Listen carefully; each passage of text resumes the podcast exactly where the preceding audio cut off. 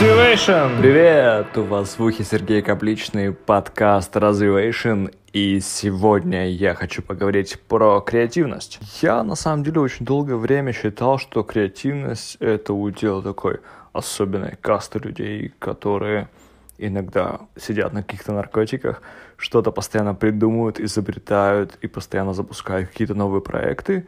И я всегда думал, что вот эти люди, у которых все получается, которые генерируют идеальные идеи, а все остальные просто обычные люди, которые что-то там могут себе выдумывать, но их идеи не стоят внимания общественности. Я долго жил с этой мыслью и как-то, не знаю, даже не пытался ее изменить и даже не думал, на самом деле, о том, чтобы ее изменить. Чуть позже ко мне пришло озарение, что, возможно, гениальными мыслями обладает не только какая-то определенная каста людей, но и все люди вокруг. Еще, помню, был такой случай, когда я считал, что креативить, креативные мысли могут воплощать в жизнь, могут выдумывать только люди, скажем так, с гуманитарным складом ума. Тогда я еще верил в эту теорию, что есть гуманитарии и технари, и что гуманитарии, да, они могут что-нибудь выдумывать, они могут что-то выдавать, а технари, они такие, типа, им нужно, чтобы все было по инструкции, чтобы все было в четких алгоритмах, в четкой рамке, и они не могут креативить.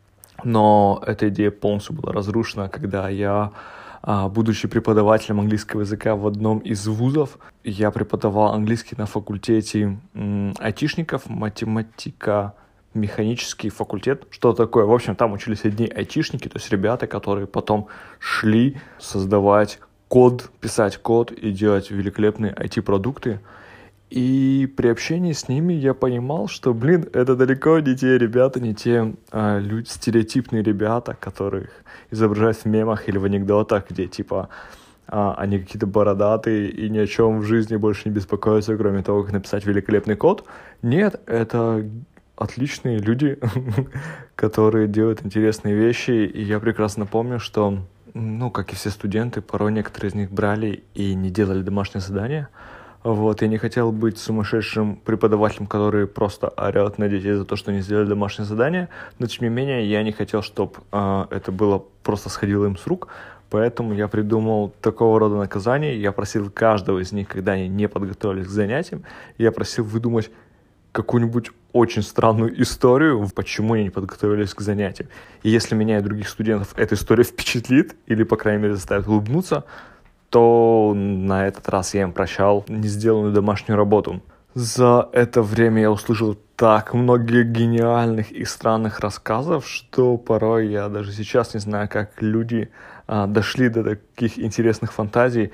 Например, я помню, когда один парень рассказывал: извините, я не сделал домашнюю работу, потому что я сидел дома и программировал, и сделал небольшую программу, которая смогла заглянуть в будущее, и в будущем один молодой человек сказал: «Йоу, если ты сейчас не пойдешь и не купишь какую-то там игровую приставку, то ты многое потеряешь, потому что через полгода этот завод закроется, эти приставки перестанут производить, и поэтому потом ты сможешь ее продать за большие-большие деньги». И он говорит: в итоге я пошел, отстоял очередь, и не смог найти время на то, чтобы выполнить домашнюю работу. Извините.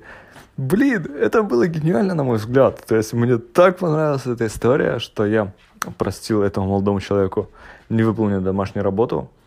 Но я проследил за тем, чтобы в следующие разы, конечно же, он делал все правильно и выполнял то, что я задаю. Собственно, тогда я понял, что креативность — это не то, что какая-то вещь, которая присуща одним людям, а у других ее нет. На самом деле нет, наоборот. Мне кажется, что нашу креативность мы можем тренировать. То есть я уверен, что креативность — это навык. И это навык, который нам помогает решать какие-нибудь проблемы, с которыми мы сталкиваемся каждый день. Или который, наоборот, возникает внезапно у нас на пути, и креативность помогает нам быстро решить эту проблему. Вот к такому заключению я пришел.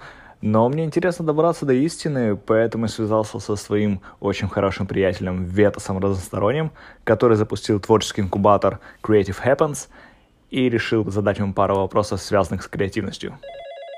Ветас, привет! Начну со стереотипного, но очень важного вопроса. Правда ли, что для того, чтобы быть креативным, нужно обязательно употреблять наркотики? Я уверен, что самый сильный наркотик – это человеческий мозг и его гормональная система. И задача любого человека, который качает креативность, в том, чтобы настроить свой мозг и добиться такого состояния, в котором просто сама задача, сам вызов генерирует выброс различных гормонов в мозг, дофамина, серотонина, и процесс решения задачи и результаты, и это еще дополнительное вознаграждение для мозга. Ну, отвечая на твой вопрос, мне не нужны наркотики, скорее всего, тебе тоже они не нужны, и я надеюсь, что твоим слушателям они тоже не понадобятся. Поэтому мой ответ – да. Шутка. Окей, да, хорошо, я понял. Так, а расскажи, пожалуйста, все ли могут быть креативными? Ну, тут, конечно же, да. Единственный совет – нужно просто качать креативную мышцу, находить различные ассоциативные связи, совмещать несовместимые штуки, выдумывать новое, фантазировать, наблюдать. И, в общем, делать это просто как фан в фоновом режиме. И когда вот такая модель мышления у человека выработается, то можно будет с успехом сказать, что да, он креативен и типа все у него получится. Да, спасибо. Слушай, я знаю, что ты у себя в блоге собираешь кучу-кучу способов о том, как же прокачать свою креативность. Расскажи, пожалуйста, про какой-нибудь из них. Ну вот, например, там вот про эти 10 идей, которые нужно собирать каждый день. Это упражнение называется «Квота идей» у Майкла Микалко. Ее тоже можно встретить как упражнение, называющееся «100 идей» на заданную тему. Я остановился на 10, потому что мне понравилась сама цифра. Эта цифра позволяет любому человеку понять, что это как бы не что-то запредельное, не 100, а 10, типа, ну 10 я могу. Поэтому 1 апреля 2018 года я в Инстаграме запустил челлендж, который так и называется «10 идей в день». И там придумываю одно задание, сам пишу на него 10 своих идей, и люди, которые подписаны на этот аккаунт, тоже приходят и пишут свои варианты. И порой я читаю варианты людей и понимаю, что, блин, как же это круто, потому что об этом я подумать не мог. И делая вот это уже на протяжении года, я понял, что практически любую задачу, с которой я начинаю работать, практически там любое обсуждение, любой проект, я автоматически уже довел до автоматизма этот навык, автоматически записываю 10, 15, 20 идей, даже если они порой кажутся абсурдными. Поэтому вот, наверное, самое простое, самое действенное упражнение, которое можно начать вообще в любой день, сегодня, не откладывая там его до понедельника, до завтра, до послезавтра. Просто берешь, услышал сейчас вот это упражнение, сел, открыл блокнот, можно на ноутбуке, можно просто взять ручку, тетрадь и записать 10 идей на любую тему. Например, 10 идей о темах для подкаста Сергея Капличного. Так сейчас все послушали, сели, записали и прислали тебе. И ты сразу получил такой контент-план на 10 лет вперед. Классно же?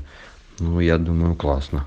Да, отличная идея. Слушатели, если вы вдруг захотите подкинуть каких-нибудь интересных тем для будущих подкастов, то напишите мне на e-mail или в Телеграме.